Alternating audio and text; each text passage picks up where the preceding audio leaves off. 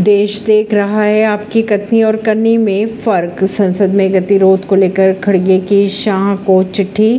कहा हम हर कीमत चुकाने के लिए तैयार हैं। पत्र में कहा गया कि आपको ध्यान देना होगा कि मणिपुर में तीन मई के बाद से स्थिति बेहद खराब होती जा रही है पीएम सदन के पटल पर पहले अपने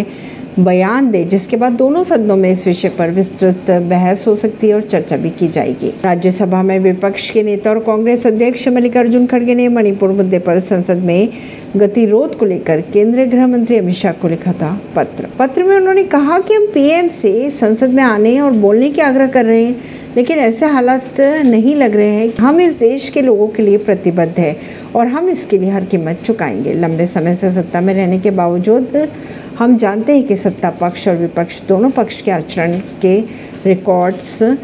इतिहास के पन्नों में दर्ज हैं ऐसी ही खबरों को जानने के लिए जुड़े रहिए जनता श्रेष्ठता पॉडकास्ट से प्रवीण नई दिल्ली से